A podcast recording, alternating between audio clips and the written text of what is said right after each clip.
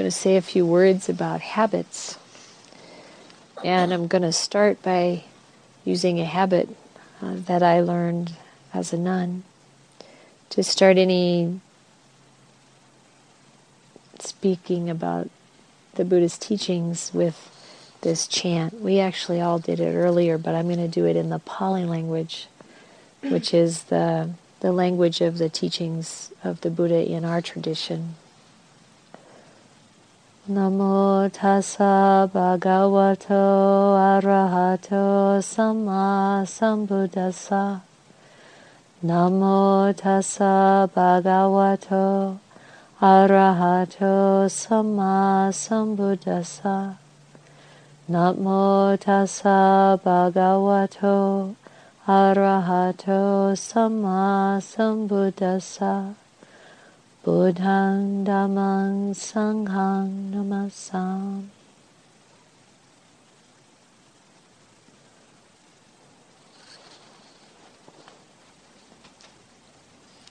So, if you had to make a guess, how much of our life do you think is governed by habit?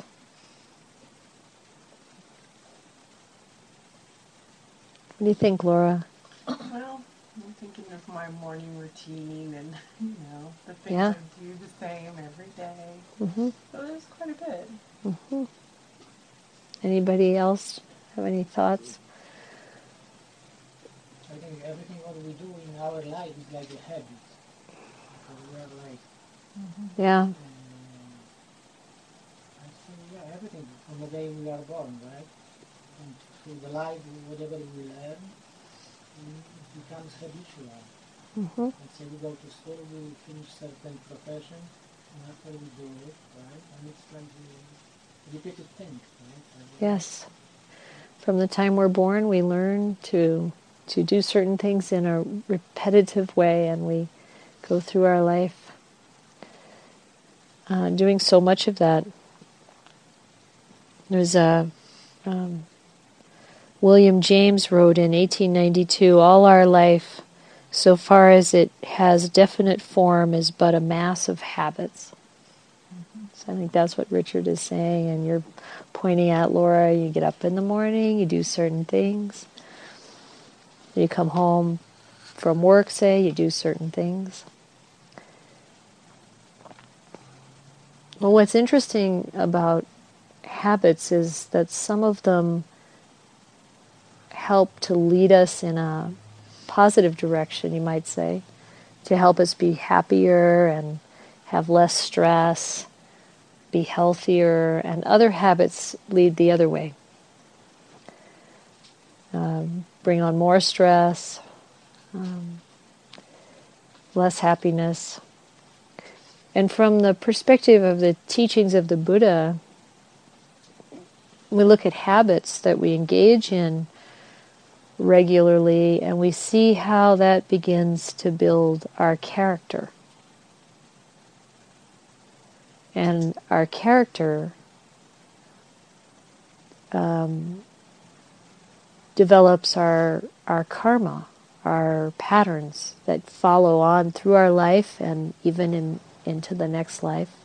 In Buddhism, I don't know what what your belief system is around this, but in Buddhism, we think of a lifetime after lifetime after lifetime, and our habits set that up. So it's pretty important to look at them and to understand how they work and how they get developed and how we can change them if we want to change them. And we've probably all had some experience with changing our habits. You know, just deciding, I want to do this differently. I want to start an exercise program, or I want to stop smoking, or, you know, something probably has come through our life by this time that we've learned to change it. Of course, there are a lot of habits that we don't even bring to a conscious awareness. And one thing that I've found interesting is studying about habits a little bit from the neuroscience side. So they've done, you know, some research about this now. Now that they've been able to sort of map out what parts of the brain are associated with what kinds of activities. And there was a study done uh, using rats where they would wire up their brain so they could watch the brain activity. And they made mazes that were very simple, little T shaped. You go run down this this aisle and then they could turn right or left. And if they turn left, there's a piece of chocolate. And so the the mazes would would have the maze would have a gate and as soon as the gate would open it would click and the first time the rat comes out and it's you know sniffing and and clawing and kind of going up the sides and looking all around and sniffing and kind of going down and turning this way and just and the brain activity was really all you know lots of brain activity around you know the sniffing the scratching the you know the the movement. And then you could probably smell the chocolate but didn't quite know where it was. And then you know turn and find oh if i go over here okay i got the chocolate the brain activity you know and then um, a few days later some of that activity would slow down. Um, the brain would get quieter, and you wouldn't see any activity for scratching and sniffing anymore. And the rat would do less of that, and then there would, you know, be a little bit more. Maybe they wouldn't know yet which way to turn, but um, there would there would be a point where they could identify that the rat was making a decision about which way to turn, and there would be brain activity around that. And then eventually, after a week, there wouldn't the, the rat would get faster and faster at running the maze, and there'd be less and less activity in the brain. And pretty soon, the only brain activity it, that was in sort of the the frontal cortex or whatever it is would be when the gate went click and when they got to the, the chocolate. And all the other brain activity was down in the basal ganglia, kind of in the primitive part of the brain. So you, where it's not, where you wouldn't be conscious of actual thinking. And that's what happens to us too. Does everybody here drive? Do you remember what it was like when you started to drive?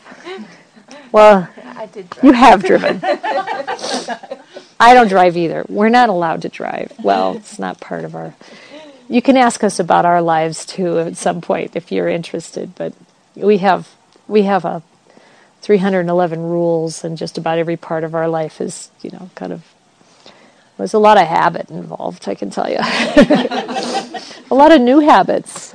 Um, not so new for Amma. She's been doing this 25 years all that time has been a lot of habit formation, I'm sure. And that's a lot of, of what happens in a monastic life. You're given these habits to develop that help to purify your mind and, you know, straighten out your behavior and help you be happier and more calm. Anyway, back to the rats. oh no, back to driving. so, um, when we first start a skill like driving that takes so many different decisions and perception. Um, do you remember how tiring it was and intensive it was? You had to think. You had to think when you turn a corner, like how far to turn the wheel, and then it's got to go back again. you know? um, you have to think about putting how far you put your foot on the gas to make the car go. I learned on a clutch, you know, like you know, takes a lot of a lot of concentration and thinking, but then how long does it take before that all of that has sunk into the lower the lower parts of the brain and you know, now you probably from the time you get your keys out of your pocket, there's so much that's automatic you, you unlock your door, you get it, you open the door, you get in, maybe you adjust the seat, maybe you adjust the mirrors, maybe you don't have to. You, know to put the key in the ignition, to turn it to the right, to put your foot on the gas and just how much, and you don't think about any of it. Instead, you're thinking, oh no, Susie forgot her lunch, got to go, you know, or whatever, you know. Backing out of the driveway, you're you're using your perception to judge distances, you're watching for traffic, and you're not even really like doing very much of that on the on the conscious level. So we have a lot of habits like that that have gone way deep. So that when they were doing studies on on rats and they also did some studies with monkeys, what they noticed was there was a certain part of the brain where you could identify, you know, what it's like when they get the goal, when they get the chocolate. And when they were doing this with monkeys, they did a kind of uh, um, experiments where the monkeys would be watching a computer screen, and when certain shape would come up on the pre- computer screen, they'd get some juice would get dropped into their mouth from a little tube that came down. They'd get some juice to drink. And the monkeys would get really good at they had to hit a lever when they saw the the right shape and then they would get the reward. And what they noticed was that once that became a habit, that part of the brain that would fire when you get the reward, oh, I've got the reward, would start to fire as soon as they saw the shape. So you see the shape, you get like this excitement, I'm going to get this reward, or I've already gotten it. So they thought, what would happen if we didn't give it to them? And the monkeys got angry or they got depressed. So the researchers started to see how this sets up a craving. Like you you have this craving. Once you have this habit, there's something that triggers the habit, you do the habit, you get some reward. This is really how habits work. This is kind of their anatomy.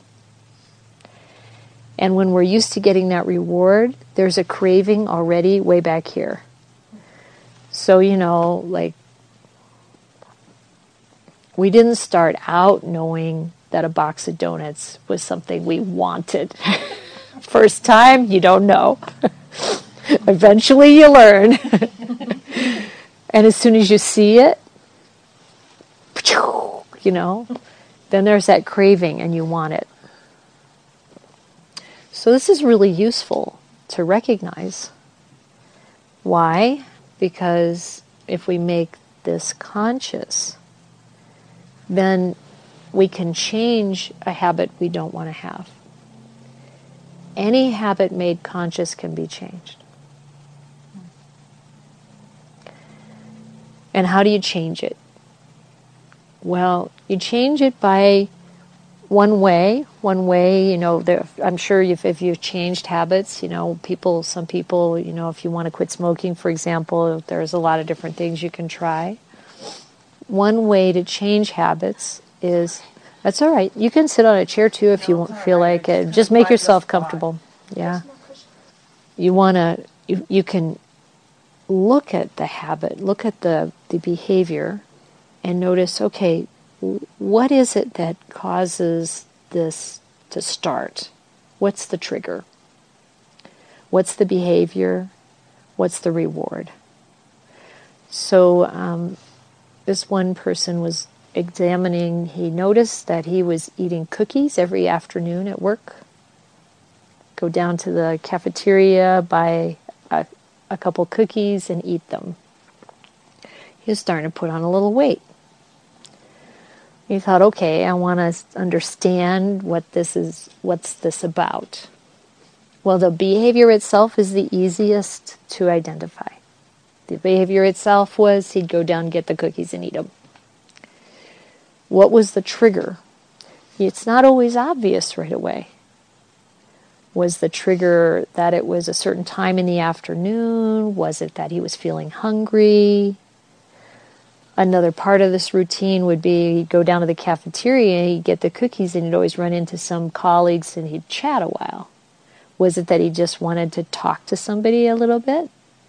Was it that he just wanted to get up and get away from his desk and have a break? Was he wanting the the sweetness, the sugar hit, the calorie hit, you know, a little stimulus? Okay, so hmm, not sure. What's the reward? Well, that's that's the other part, you know, like what was the like I guess I guess some of the things I mentioned were really the reward because you know then he gets the high of the sugar or he gets the satisfaction of having talked to someone or whatever. So he had to do a little investigation and decided, well, what would happen if instead of getting cookies, I get an apple? Will I feel like I got the reward afterwards? So that would tell him something and he found out that it didn't have to be cookies. An apple was just as good. Um, but he was still doing the same behavior of going down and talking to people.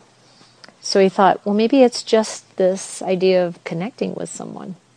So he decided instead of eating, he would get up and he would go um, just talk to somebody else in another in another office for a few minutes and then go back. And so he said what he found was if you if 15 minutes after doing this, he still wanted to go get the cookies, that wasn't the reason.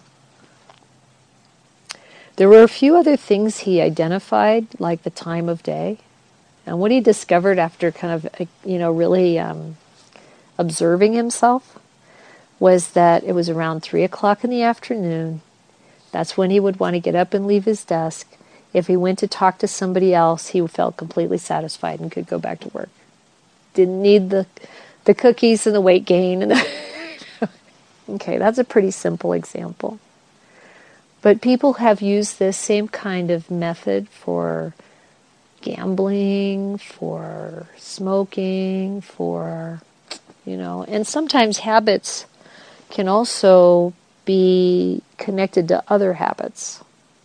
So there's this story of this woman named Lisa who um, she had, she, well, she was going through a pretty tough time. Um, she had lost her job. She was, um, her husband decided to leave her. And her work history was like she never was able to hold a job more than a year. And she struggled with um, with weight gain all her life, and she was just now very depressed, gotten into a really low place, and she also had various issues with debt in her life, and she just was feeling like, you know, she had to have some control over something in her life. Everything just seemed out of control and so she decided to go to Cairo. She always wanted to see the pyramids, and her credit cards weren't maxed out. Hey, why not? I guess. She went to Cairo. And she got there and she was in a hotel room and, and she was kind of jet lagged and it was dark and she knocked over a water pitcher and it crashed to the floor and then she she felt so miserable. She's still like just so you know, brokenhearted and miser- feeling miserable about herself. And she tried to light a cigarette and she started to smell something burning and she was lighting an ink pen. And this was like it for her. Like, I can't even smoke right, you know. and so she got up and got cleaned up and she took a taxi out to the pyramids.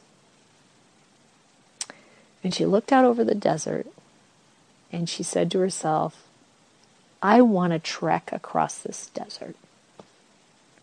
And I know I'm not in any condition physically to be able to do that. But I'm going to do this. I'm going to make this determination. This is something I'm going to do. So she went back home and she thought, one of the main things I'm going to have to stop is smoking. I'm going to have to stop smoking if I'm going to be able to do this.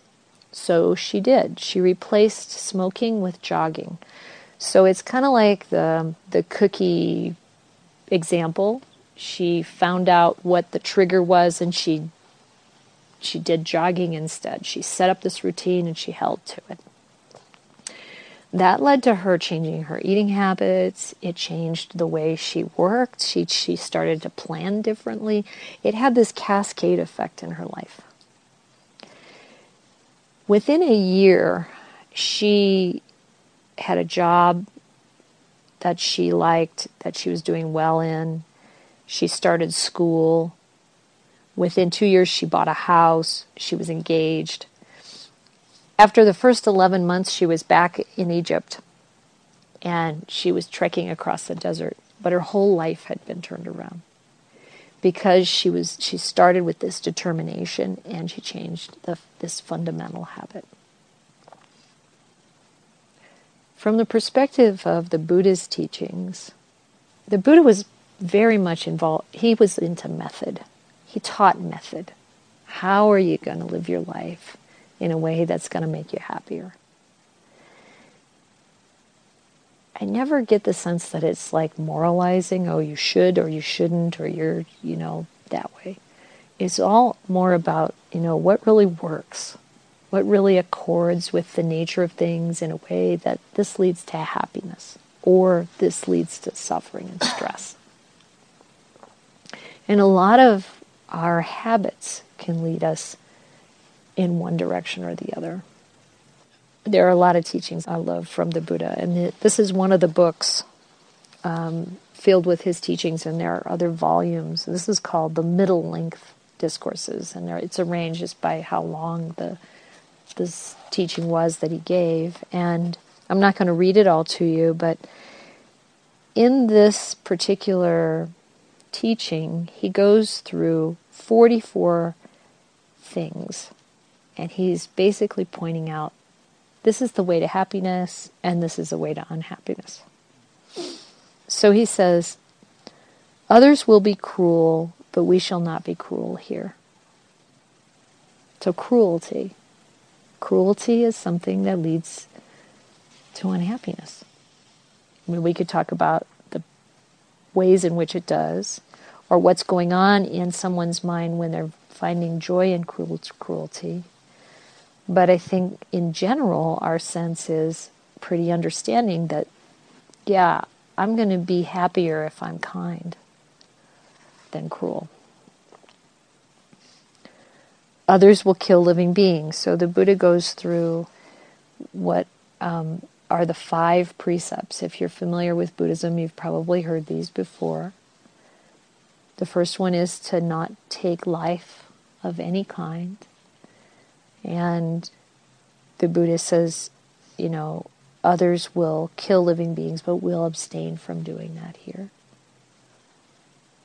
Taking what's not given, which is kind of a non stealing, but it's kind of a refinement on that. So to be sure that it was really meant for us. To refrain from using sexuality in a way that's harmful to ourselves or others. To refrain from lying.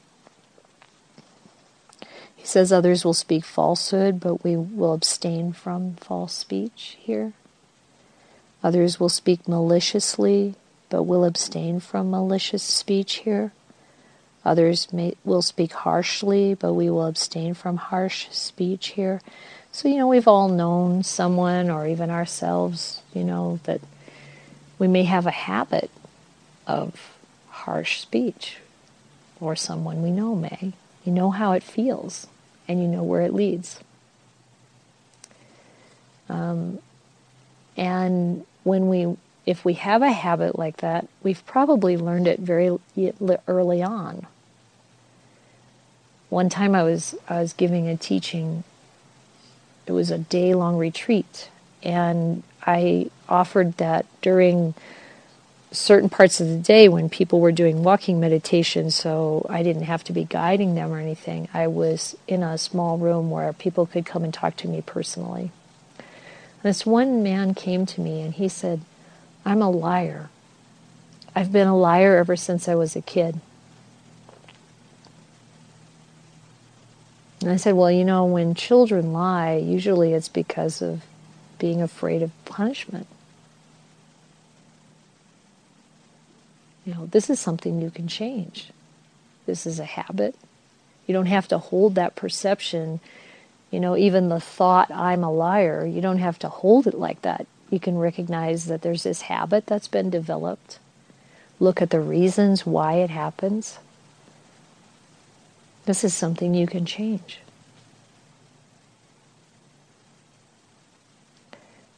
And it's it's very hopeful to me that any habit we make conscious we can change and when we see the suffering in something when we see how it causes others pain or our own pain that we can bring that to our awareness and we can say look i can do something different with this if there's a fear that arises because of what someone would in this person's case that the truth if it if it feels like the truth isn't as impressive or it's you know somehow not going to lead to the results he thinks a lie would lead to, to really, really reflect on that and look at what really happens when we lie. You know, the, the mess we can make. First of all, we have to remember a lot more, but which isn't as easy as I get older, I find. Not that I'm lying, I just want you to know. so, yes. Yes. Um, so, I'm not going to read through all of these. I'll finish the five precepts, though, the one on speech. Um, and then there's, and then the last precept that the Buddha gave was avoiding drugs and alcohol. Because we get into so much trouble when we use drugs and alcohol. And it's not like there's something morally wrong with that. It's just that it can lead to so many problems. So he he wanted to encourage us not to do that.